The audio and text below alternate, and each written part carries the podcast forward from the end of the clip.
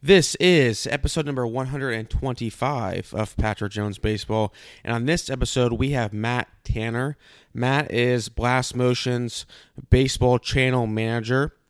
Um, and if you guys have been listening to the podcast regularly, you know um, I use Blast Motion, have an affiliate code PJB25. You get $25 off. And it's just been something I've been using for a really long time. But one of the things that I really haven't done is I haven't really talked about you know what all the metrics mean because we can have all the technology in the world but if you don't know what the numbers mean and how to use them then it really doesn't do us any good at all. So matt uh, came on the show was awesome answered all my questions. Like we literally go through all the metrics talk about which ones are important important which ones aren't as important and that's what I really liked about Matt is um, he was like, hey, like a few of these metrics, maybe you don't need to worry as much about. Focus on these.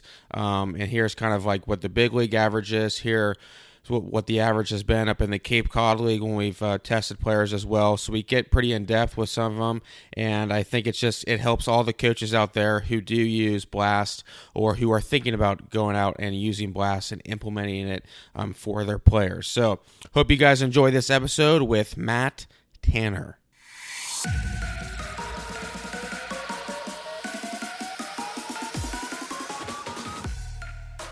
All right, and we are now live with Matt Tanner, who is the baseball channel, channel manager for Blast Motion. Matt, thanks for coming on today. Yeah, Patrick, thank you for having me on. I appreciate it. So I've been using Blast Motion for uh, s- several years now, and um, use it. Actually, used it my last year as a player, and then once I made that transition into coaching as well, and uh, and I, I, love it. I, th- I really genuinely do think it's the best uh, bat, bat sensor that's that's out there. Um, but I'm kind of curious as to you you've been at Bat Blast now for not too long, but a long enough period of time. You know what you're doing. Um, how did you get though to this point in your career? Yeah, so I mean, it, my baseball background's pretty in depth. Uh, I, I, grew up uh, stayed across from you over in uh, Pennsylvania. I know you're an Ohio native, um, playing ball my whole life, probably similar to you since I was a little guy. So uh, the sport itself was always pretty natural. I mean, I was always around it. But uh, my journey to Blast, um, you know, I graduated college in 2002. Um, went into a sales position um, for you know a decade plus. Uh, recently, I moved out to Southern California to the San Diego area. Our, our headquarters is in the uh, Carlsbad area. And a year and a half ago, uh, we were making some adjustments. Our channel was starting to grow a little bit. We saw our major league market start to really increase. So we were kind of blurring the lines between the amateur market, you know, collegiate and everything down, and the MLB and the, the minor league market, and starting to get really busy on both sides. Um, so it was just a time and place for Blast Motion to start to um, separate the two, right? To understand that our professional programs need um, certain attention and that our amateur market needs a certain attention. So I'm coming up uh, a little over a year and a half with Blast Motion on the channel management side. Um, you know, I I love that I get the opportunity to talk with you, Patrick, about Blast. But you know, like anyone says, it takes a village. So you're probably going to hear some other names of, of individuals at Blast, and that goes the same for the uh, the sales team that I have an opportunity to work with. Is we have a lot of great, uh, enthusiastic guys that all come from baseball backgrounds, all collegiate backgrounds that are all working working around Blast. So I've had the fortunate opportunity to work with a really great group of guys where we're kind of right back in the locker room together uh, over the last year and a half at Blast. How many uh, how many people work at Blast? Yeah, so we're we're over 60 employees, pushing towards 70 employees. Um, wow. We're based in Carlsbad, so we have again I mentioned so we have the bulk of our uh, employees in that area. The upstairs is sales and marketing, um, and sort of our our shipping and uh, logistics. And then downstairs we have our product support team, which is also great. They're they all come from a sports background. So if you call uh, you call in and have any technical issues with our product, you're going to get somebody who's played baseball in their life. So you're going to you're going to get that authentic feedback of understanding the game. Uh, and then we got the guys that are brighter than me that are our sports science guys figuring out the swing and, and developing you know all the coding and technology for our product. Um, one of the really cool things that I've actually been doing recently with uh, with Blast is I've been having some players use it um, in games. So I've been getting some in game data, and then plus doing it, you know, in batting practice, soft toss, tee work, and just kind of trying to uh, dissect, you know, where the differences are, where the swings at in the game versus batting practice, and things of that nature. I know that there are or, several organizations that use Blast in games and things of that nature. Um, obviously, I'm sure that that's their own personal data that they don't just hand it out to anybody. But have you heard of, of a common theme, or uh, if there are there certain metrics that change dramatically in game versus BP or anything like that? I mean, the short answer is all of it, right? Um, you know, my I, I, had the opportunity to pitch in college, but you know, I can still hit off a tee all day long, but as soon as that, that ball starts moving at a different velocity and, and starts breaking and spinning different ways, obviously that's when our swing starts to break down. So, um, yeah, I mean, I'd say, you know, some of the ones that we see are pretty, pretty dramatic um, are, are really how, how long you can keep that bat path on plane. And I'm sure we'll dive into the data and specific ones a little more often. And then how well you can stay connected, right? Um, if you're able to go ahead and get to that low and away pitch or that up and in pitch, um, you know, off a tee or a front toss, you know, they're able to to self-organize well enough um, to have some success. But as you start to kind of move up um, the assessment ladder, uh, whether it's you know, for some kids it might be harder even even having coach pitch at the younger age, and then as that shifts into maybe a, uh, a little more high level machine work, right?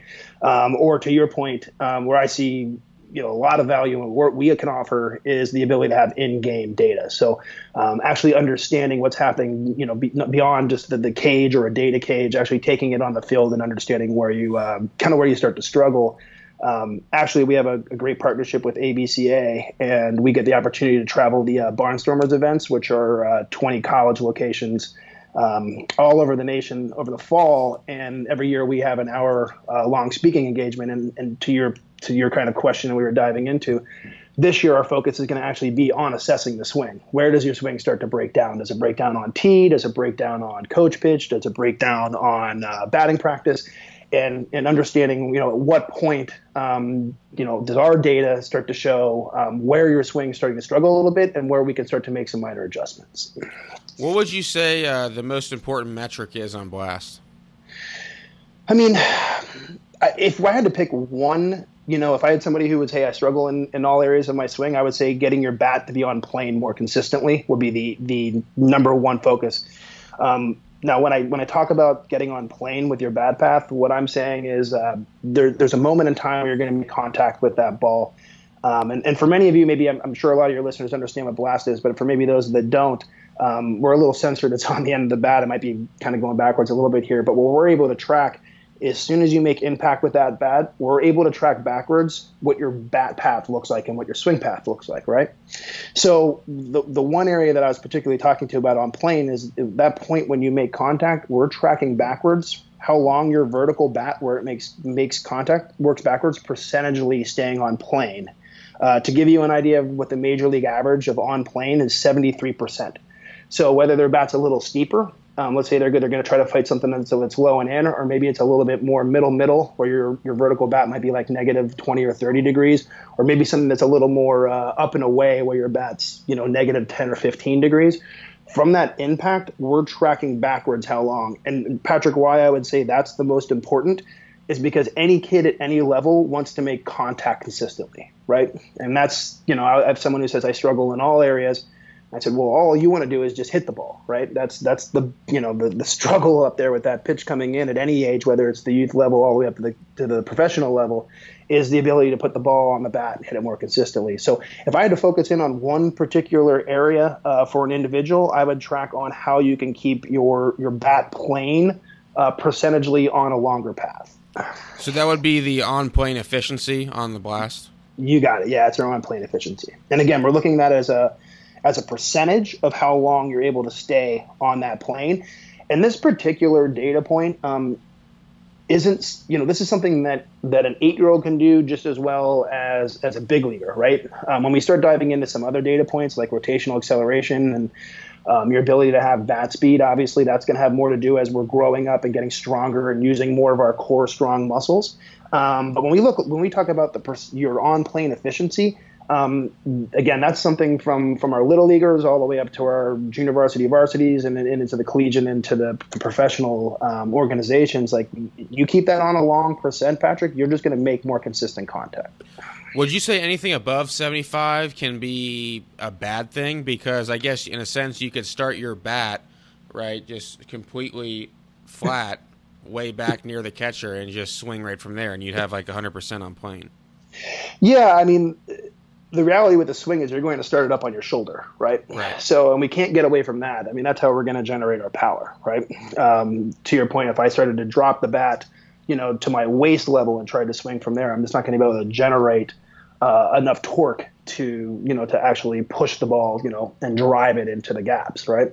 So I, I, would say yes. I mean we we really don't see anyone you know even at the professional level much above like 85 maybe 90 uh, percent of on plane or some of our higher guys. We very rarely see guys at 100 um, you know if a guy is able to really connect and, and find the pitches at different locations and you know use a side bend or side hinge or use their legs to get different spots, they're going to see their you know they're going to see their plane increase.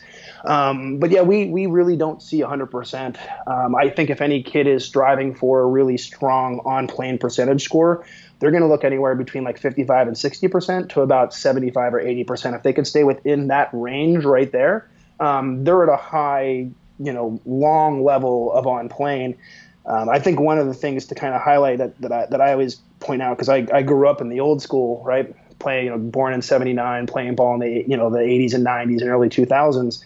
Um, I don't want you know you might understand on plane, but but for those who are just kind of new and grabbing this right now, this is just keeping the barrel in the zone longer. It's things you and I used to hear when we we're growing up. Keep your you know keep that barrel in the zone longer. That's exactly what we're looking at. So, so to your point, you can't keep the barrel in the zone 100% of the time, but if we can keep it in there 60, 70, 75% of the time, we're going to make more consistent contact. One of the things that I've been uh, seeing a lot, I don't know if you're how active you are on, on Twitter or social media, is bat speed and how uh, bat speed is kind of overrated in a sense.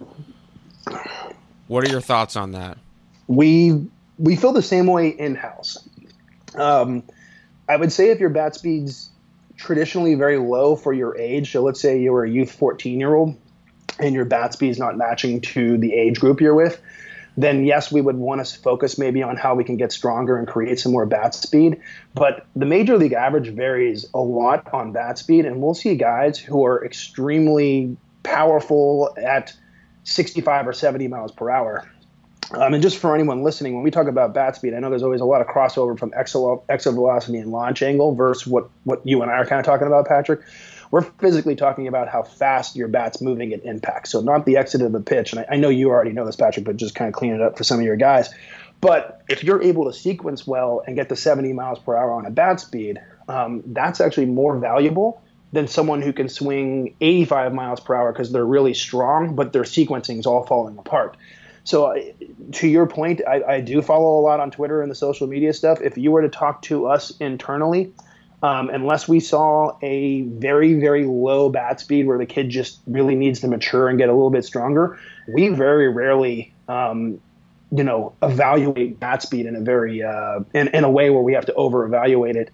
Um, a little neat feedback. We're we're in the Cape Cod League. This is our, our third summer of being up there collecting data, right? Just watching some of the highest level college kids playing in the summer.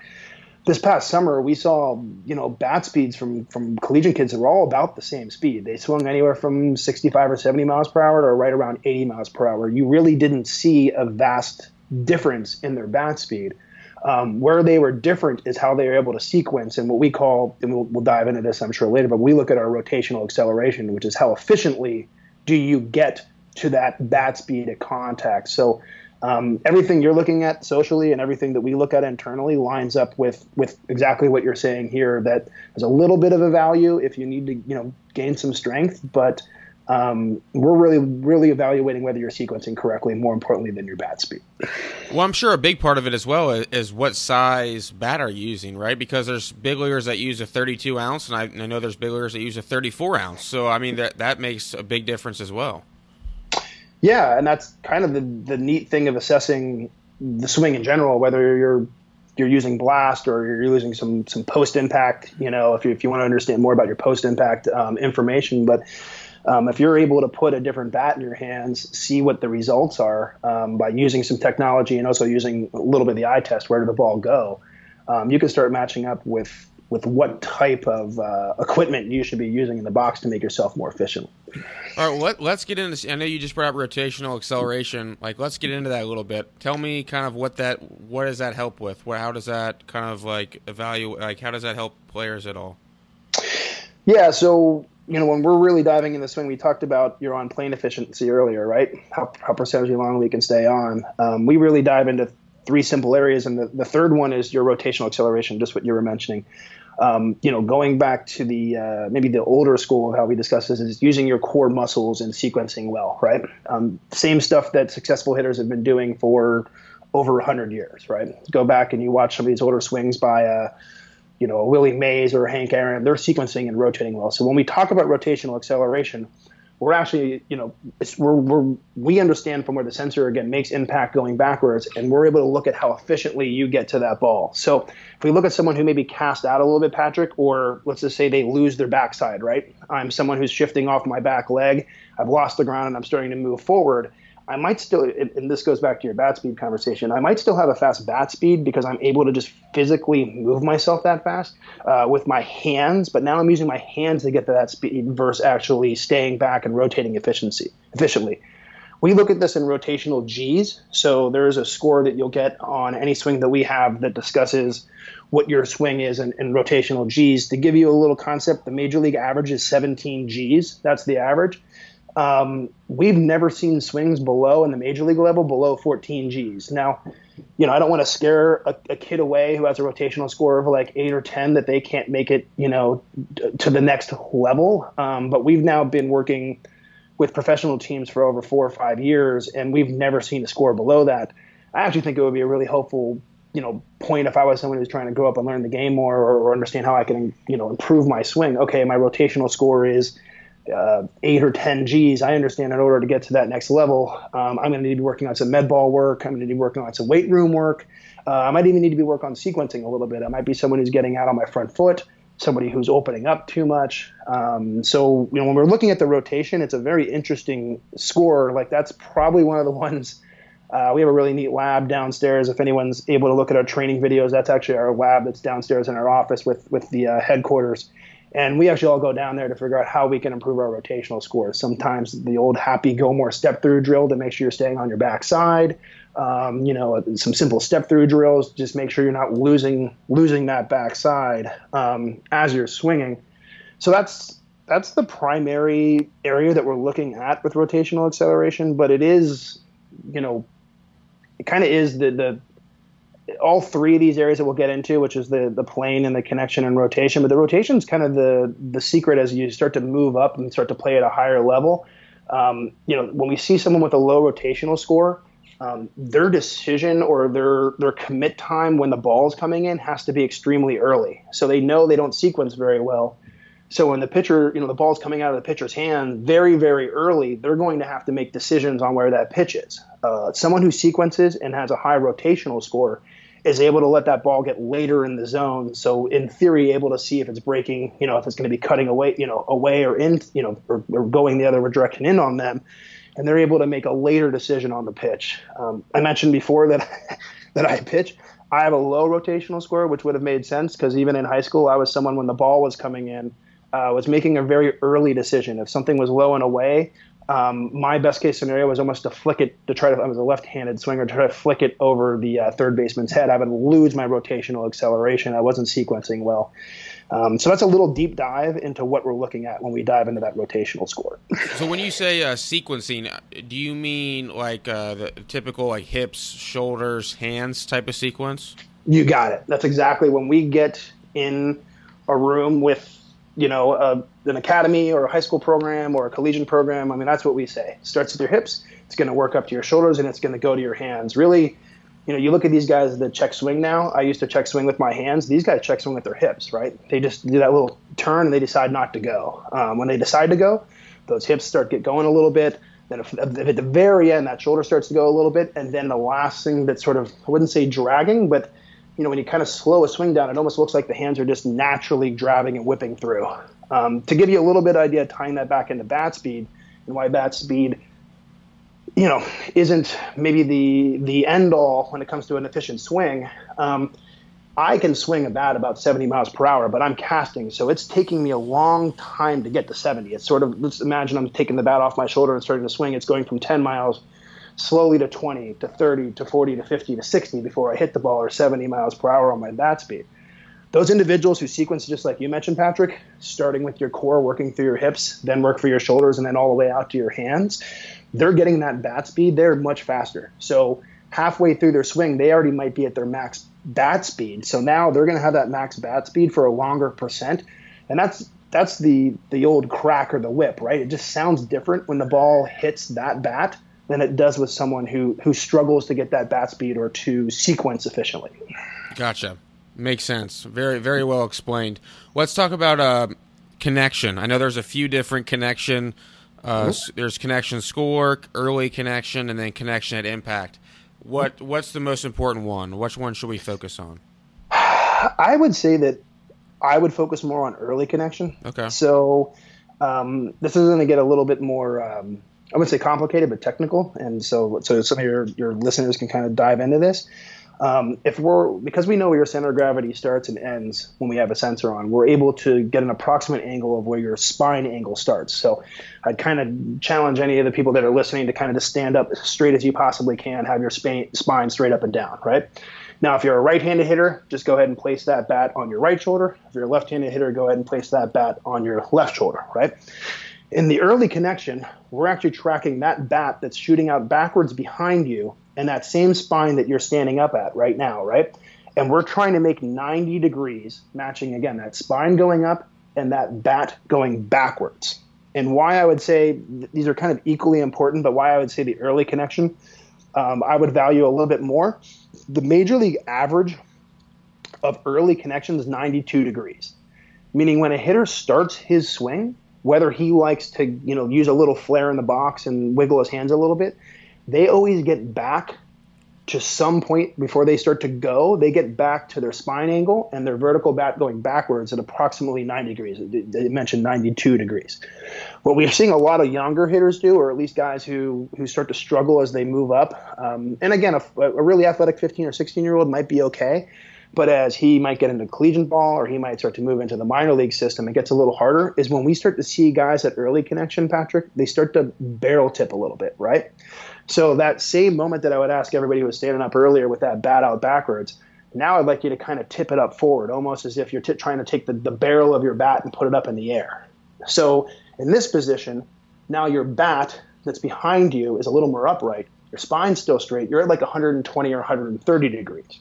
When we see kids that on the early connection are past, way past. I mean, if you're if you're 95 or 100, you're not so bad. When we see kids get to 110, 115, 120 in early connection, they're barrel tipping upwards, and then they're trying to get back into the the appropriate slot. Now, if you're soft tossing or you're working off the tee, um, that's not going to be a fundamental issue because the ball's not moving. You're going to just naturally kind of swing your bat back to 90 degrees slowly and kind of get there. But if you're barrel tipping at that early connection and you're at 120 degrees and you're kind of caught up there, you know, these guys that are now throwing, I mean, even at the high school level, throwing, you know, 85, 90 with move it, and, and you get into the collegiate level, same thing, you know, throwing in the you know the high 80s to low 90s now you're caught up there and your only decision is to throw your hands to the ball at that point because it's moving right? We're we're stuck with that barrel tip up there. And and this is something that I, I would say any coach or teacher of the game um, you know recognizes when they've got a kid who who I wouldn't say handsy's with his swing he's handsy when he gets in that box he wants to look you know I, I pretended I wanted to be Ken Griffey Jr. with like the backwards hat right well, if you really slow Junior's swing down, he always got back to 90 degrees before he swung. I was somebody who was spinning all over the place. Now the ball's moving, and I'm caught in a barrel tip at 120 or 30 degrees, and now I'm struggling to get back to that pitch as it's moving.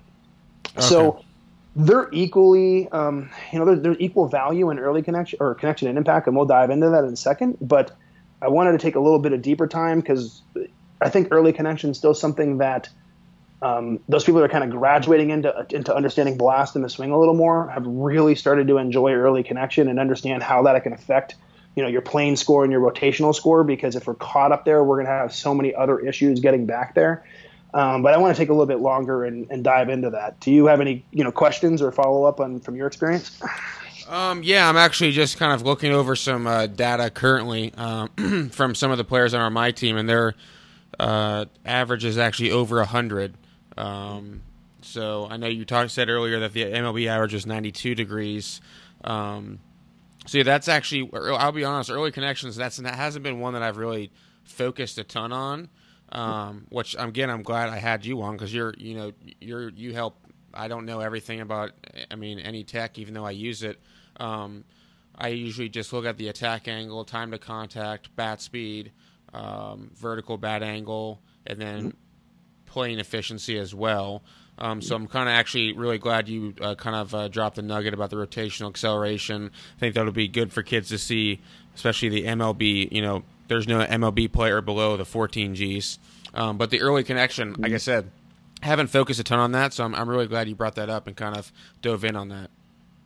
Yeah, and every all the other data points you just mentioned, Patrick, we see value in. So it's not as if um, you know time to contact. I mean, launch angle. I mean, I can we can talk about that for for for the whole podcast if you wanted to. Um, but like that that that matches. I mean, if we're on plane and then we're also to match our you know somewhat of a positive launch angle, we're we're at the perfect spot, right? That ball's coming down. We're on plane a long period of time. But why I dove into the connection and especially the early connection as long as I did um, we released the, the, the plane connection rotation piece was actually in our in our major league app um, or a major league solution for the last like couple of years and we just released this past fall in September the these three areas that were all on the uh, only on the MLB side. So they were not in the consumer facing app. So you mentioned you used this a couple years ago. You're really getting bat speed time to contact attack angle or launch angle and a few others right? And then when we shifted in the the on well, we had the on plane efficiency too, but when we shifted in the rotational acceleration and the connection score, um, even myself in, internally with Blast, I was like, okay, why are we why are we releasing these? And I could understand early connection, but I don't think we understood the value of what that is at the youth level. That a lot of these kids are getting stuck up there. So a lot of times we just get them to be. I, I remember my, my, I mean, I'll give a little little credit to my dad. Um, when I would struggle hitting, he would just ask me to put the barrel on my shoulder for a while, right? Just hey, let's quiet everything behind you. Let's get real sound back here and see if that helps you get to the pitch more consistently, right? Or, or get get to the ball, and that would usually help me. Um, so when you see a kid, at least from from the blast data that we've that we're reviewing, that has an early connection score of over 110, 115, 120, um, you know, I would, you know, Patrick, I know you use our stuff. I would get behind a kid, um, take a video from him because a lot of times you can't see it from the side as well because he's he's wiggling in front of you. But if you get behind him, you'll actually see before he goes that that bat that bat will actually tip up a little bit, and they're creating with their again their spine and their bat more than 115, 120 degrees, and and that's causing them issues to get back to the ball on the other side. So when you say when you say like bat tip, would it be uh, like a Javy Baez type of a bat tip? Yeah, but I mean, but that, he's always, what's crazy is yes, but he's actually always getting back to 90. So I'm not saying don't wiggle your bat. I'm saying when you actually, you know, let's say you're standing on your backside and you're wiggling that bat, it's fine. The problem is if, if that barrel is this is a barrel tip or a bat tip, if that barrel is shooting more towards the sky when you have to go forward, or let's even say it's shooting more towards the pitcher, kind of like over your head, um, you're going to end up getting caught up there as you're trying to get back there. Um, again, my the one thing I would recommend you do, Patrick, is find a kid who has a really high early connection score. Use our video mode and go stand behind him, not not on the side because it's a little harder to see. Stand behind in this video like two or three swings, and just look at where his his you know the the vertical bat behind him will end up going more towards the sky. He'll actually have it kind of like rocked up a little bit um, with to, compared to where his spine is, creating again more of 120, 130 degrees. And those individuals have a hard time with some of the consistencies in their swing because they're caught up there. Okay, I got you. That that makes sense now. Yeah, take. I mean, literally, just take the barrel.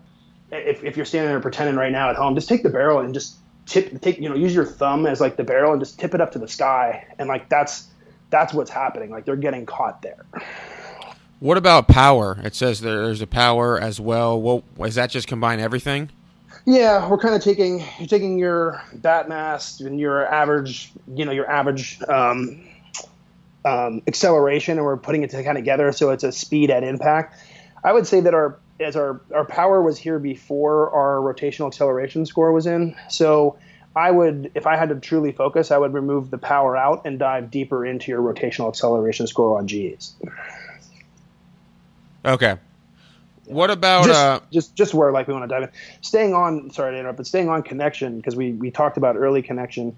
Um, let me briefly dive into connection at impact, and why Okay. I think this is why this is interesting is um, when we talk about early connection, I said the, the, the major leaguers always get to almost 90%. They're at like 90 or sorry, 90, 90 degrees. So they're at 92 degrees.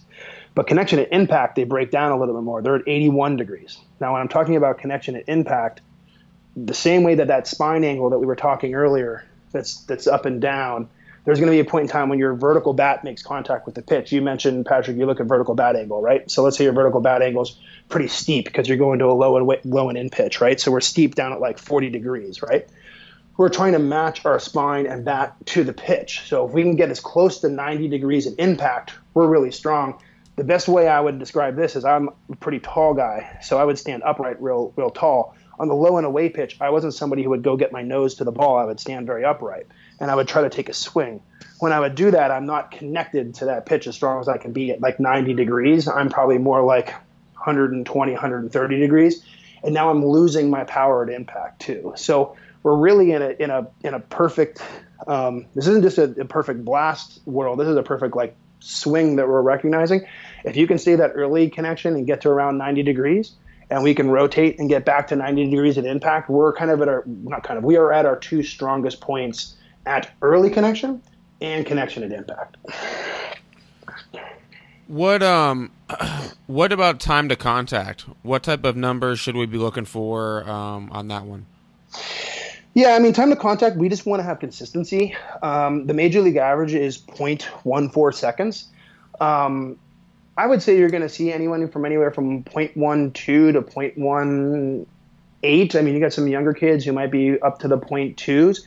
You know, really our number one focus on time to contact is this that you're staying consistent with what your time to contact is. So if you're a point, and this is a very small, this is a very small moment in time, right? We we talk about how quick that pitch is coming in, that swing's happening just as fast. So we're talking about, you know, not even a, not even a half a second, less than that.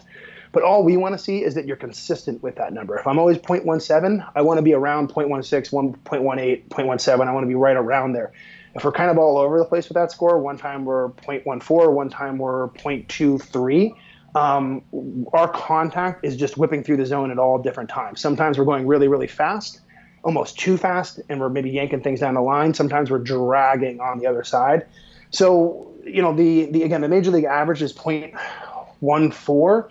Um, I think for your normal youth kid, if you could be about 0.18, but just consistently stay there, Patrick, that would be the most important part. Yeah, I, and I agree. You know, being efficient um, and consistent is is huge, especially because you see so many different kids, and I like to call I like to call them hit track swings, um, where kids just try and just set new new highs on HitTrax and just spin out every time. Um, that's just that doesn't translate to the game. No, and I love HitTrax. And, Oh, I do. Oh, I, I use it. There's a, it's great, great tool. Like I use it all the time, but I just kids need to understand. You know, the the reason it's there is not to you know try to hit a ball off a tee down the left field line if you're a right-hand hitter 105 miles an hour. Yeah. No, and, then, and that's, I mean, that's part of, you know, when we start diving deeper with people and, and why I mentioned like we love HitTrax, it, you know, all the post impact stuff is like jumping to the end of a chapter in a book or the last 10 minutes of a movie. Um, it's really important to understand what the end result is.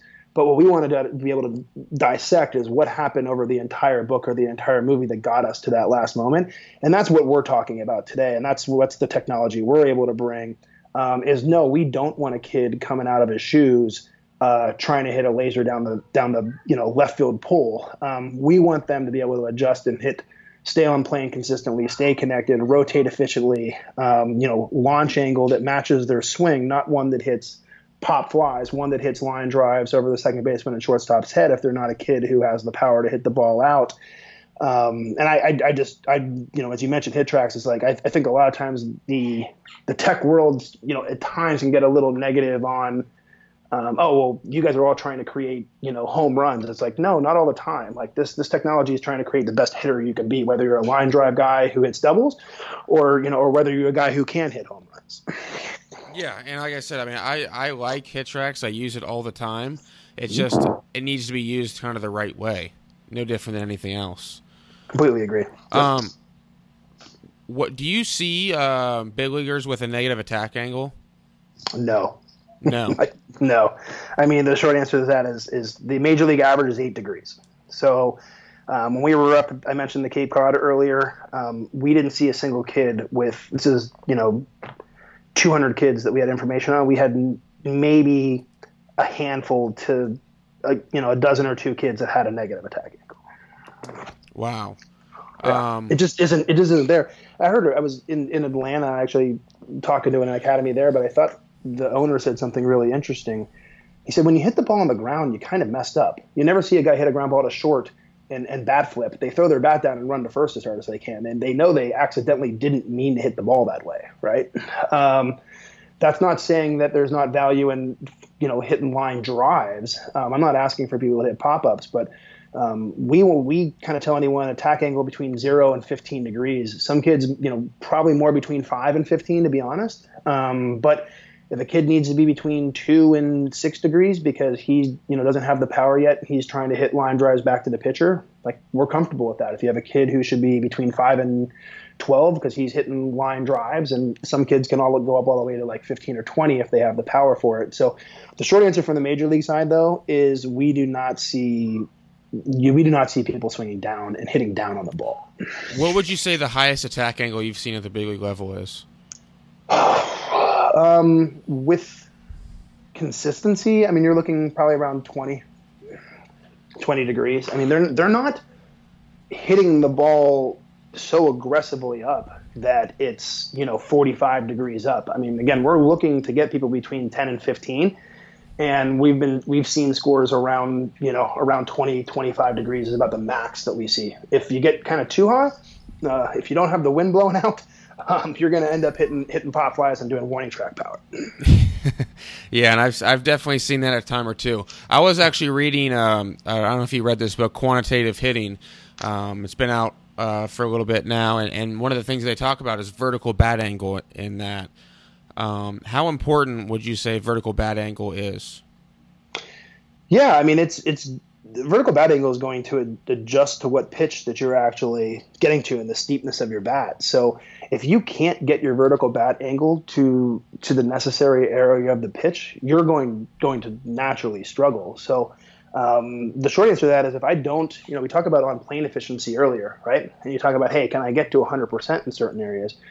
Well, if I got a pitch that's coming low and in, but I can't get my vertical bat angle there successfully, Pylon plane's going to struggle, right? They're going to kind of be working together. I need my vertical bat's going to naturally have to get a little bit steeper in order to get to that pitch. Um, and by getting a little bit steeper to that pitch, if we actually track again that that swing backwards as we were talking about earlier, um, now I'm able to stay on that plane path longer. So um, the variable of the vertical bat is it's going to change pitch dependent, um, but we need to be able to adjust to that pitch kind of similar to the connection conversation we were having earlier. If we're not connecting well enough low and away or up and in, um, we're going to struggle with getting our vertical bat to the right spot. What was your take? I, have heard, I haven't read that yet, but I've, I've heard quite a bit about it. What was your take on the read? Uh, it was an interesting read. Um, one of the things that I talked about actually was well, they brought up actually Joey Votto and how um, his he has like one of the higher vertical bat angles um, in the big leagues, and it talked about essentially that it's important to have a vertical bat angle, uh, more vertical, more. I guess they they kind of showed um, the data, and from high school to college and college to MLB, like the higher up you got, the um, more there was a higher increase in the vertical bat angle. So like I, I forget exactly what it was. I want to say for the big league average, it was negative twenty eight. I could be wrong. Um, mm-hmm. But I know I know it's it it increases um, for each level? Yeah, I mean, I would say uh, we find a to your kind of point, like a, a. Let's say like use Cano, right? Like he's able to get that vertical bat at a spot where he's able to to get that to negative 25, negative 30, and now it's it's. I wouldn't compare anything to a golf swing, but it has a little bit more of that of that focus um, where you can actually, hey, and again, I want to say getting under the ball. It's more you can drive the ball when you get that vertical bat in the right spot. Do you think that uh, um, there will ever be a time where big leaguers will use a blast during games? I mean, I don't think the players would be as opposed to it, um, especially as we're working, you know, very aggressively to get um, embedded bats. Um, I just wonder what you know the rules committee and the players committee would actually you know would actually think of having you know beyond the normal HitTrax that's in game or even Hawkeye that's now kind of moving forward um, with with exit velocity and different things that are going on. I just wonder if they'll actually approve that. Um, I don't. I really don't think. You know, we're we're at the minor league system um, in game, and we're not getting any pushback from these guys swinging. Actually, even now at the youth level with the Cape and area code games and a bunch of other you know partnerships that we have. Um, you know, every player that we're around is is completely willing to take swings with technology on their bat. I think that's been a pretty interesting piece even for us over our you know two or three or four years of growth as we used to see a kid or two say oh i don't you know i don't want to take that you know the technology piece on now they're all accepting and willing to, to put the technology on the bat so no i, I don't I, I, think we would be naive to believe as fast as technology is moving in this game that we're not going to see live in-game sensor technology at the at the major league level um, at some point. and I don't think it'll, you know, I don't think the players will hold this up. I think it'll probably doing more with the uh, the union itself and with Major League Baseball and rules committees if they want to want to bring that into the game. But but as of right now, we're approved. You mentioned it earlier. We're we're approved in, in minor league games. So a, lot of our affiliates are using this for for live pitching and in game uh, data. Yeah, I know we were talking about that yesterday. How uh, it is interesting that some of the affiliates for certain organizations, like everyone, is using them, and um, and that's you know really really cool to see. And I think um, I think you know it. I hope. I mean, I, I for example, I, I, I got um, I was on Twitter last night, and someone was saying how it would be really really cool to see the, the home run derby. You know, all those guys. You know what? You know, if they had blast sensors on, like what the you know measurements would be. Mm-hmm. I saw. I was. I, I, think you and I saw the same. Uh, the same tweet. So I was looking at that too, thinking, um, what would it really look like to understand they're on a plane efficiency? And that's that goes back to the conversation we had before, where I think right now um, the whole baseball world's really clamoring on the on the post impact stuff, which I totally understand. It's it, it, really is interesting to understand what that exit velocity and launch angle looks like. But I think once we start to understand all the pre impact stuff more, um, I think we're going to get more adoption into your normal, um, you know, kind of your normal everyday baseball fan, or even someone like you and I, um, who want to have a deeper understanding of what's happening through that swing, not just what the end result was with the baseball. Have you guys ever thought of, um, I wouldn't say partnering up, but kind of like, eh, maybe I will say partnering up with um, some other company, like like say uh, K Motion, for example, where mm-hmm. you have that data and now you have you know the bat sensor as well and you can kind of combine them too so you can kind of look at it all on one screen versus you know having your blast on one and then the KVest on something completely different uh, the short answer is no. I mean, we have very healthy relationships with Body Tracks and KVest and HitTrax. Those guys are all great. Rapsodos, even you know, we talk to those guys. They're all great guys. Um, but no, we're, we're kind of in our own niche right now. Um, you know, fortunate background of this company is that uh, we got started by an individual who's, who'd done very well for himself, started a bunch of other companies. So um, I think from his end, he wants to see this through kind of on his own terms. But I think the relationships we have with them and the open conversations when you meet with, uh, you know, someone like yourself or the Drawing Lines or the 108s, and you meet with these guys who are understanding, you know, every part of the swing or even our, our professional teams, um, they're looking, they're bringing all that together, right? They're bringing your KVest and your blast and your uh, you know your post impact stuff and they're they're telling a complete story. So it is really interesting. I just you know with where blast is at right now we're we're trying to make our own niche. Gotcha. Um, one last question i guess. There's there's one there is one other uh, metric i kind of want to talk about was peak hand. Peak mm-hmm. like what what do you see um, from that in regards is there a relationship between that and bat speed and is that important to look at Again, it's kind of similar. The short answer is no. Um, you know, internally, it's not one that we dive into a whole lot. Um, you know, if we see someone who has a hand speed that's just starting to get way out of range, um, they'll start to, you know, maybe overcompensate or roll over on the ball, almost be moving their hands too fast, right? So I'm moving too fast, and now I can't get back to that same spot. I'm rolling over on something, or someone who's dragging with their hand speed. Um, you know, now we need to understand that. But no, the I, th- I, think the ones we primarily touched on, which you know you talked about your you know personally how you look at time to contact, vertical bat angle, um, you know attack or launch angle, and uh, a little bit of on plane. You know I think those are some really common ones that I would recommend anyone to look into. Um, but some of the, the, the, newer ones, maybe even as you and I were chatting, I think the rotational acceleration side of this and the connection score um, are really something I would do a deep dive into um, as I was diving, you know, if I were jumping into to what we're looking at with our data. Matt, I, I really, really appreciate the time today, man. Um, great stuff, great content, and I'm really glad we got to do this. I think I know we talked yesterday on the phone, and it's it's one thing to have the data, but to know you know exactly what the numbers mean and to kind of implement it and things like that, um, that's a whole different ball game. So again, I really appreciate you coming on and kind of explaining all the metrics, what they mean, what you know, which ones are really important, which ones you know may maybe not so much. Um, so again, really appreciate it, man. No problem, Patrick. Thank you for having us on. I mean, for everyone that's out there listening, we're we're a half a phone call away. You know, this doesn't even need to be about you know the blast you know conversation about you know how you can line up your organizations or your teams. Uh, we just love talking baseball with guys. So if anybody wants to reach out, uh, blastmotion.com, and we're we're more than willing to, to spend some time with you talking more about what we're looking at. Awesome. Thanks again, man. Thanks, Patrick. Appreciate it. Bye.